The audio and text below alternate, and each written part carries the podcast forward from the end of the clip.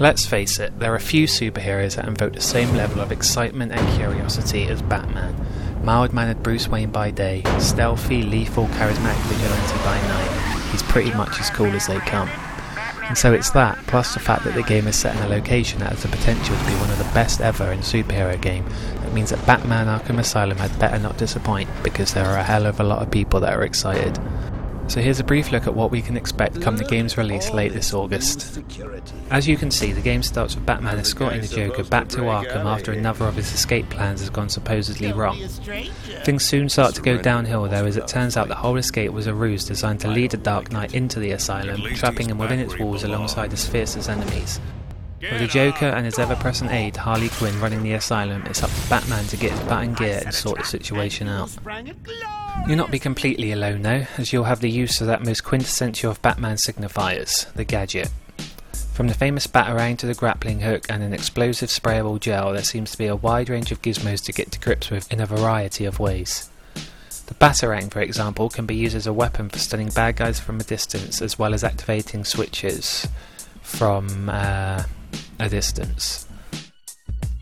Batman's fists are a powerful weapon as any of his gadgets, and there looks to be plenty of opportunities to put them to the test. You can kick, punch, and counter, and by chaining together attacks into combos, it's possible to eliminate whole groups in the sort of stylish, visceral glory you'd expect from Gotham's finest. Combat system looks to be based more on fluidity and timing rather than learning various button combinations, so it'll be interesting to see just how that progresses and evolves as you advance deeper into the game.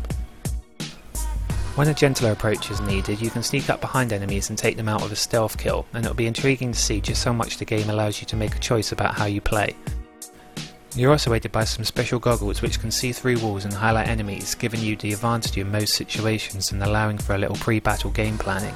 The goggles can also be used for detective work, such as locating key objects and identifying weak spots or walls, just asking to be sprayed with the explosive gel. As well as your standard generic bad guys, you also come face to face with a number of higher profile adversaries.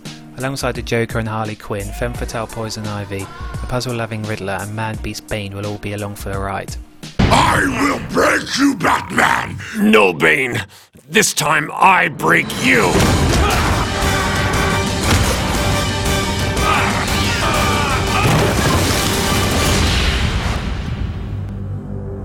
Batman Arkham Asylum is due for release August 28th of this year, so stay tuned for more info and a review closer to the date.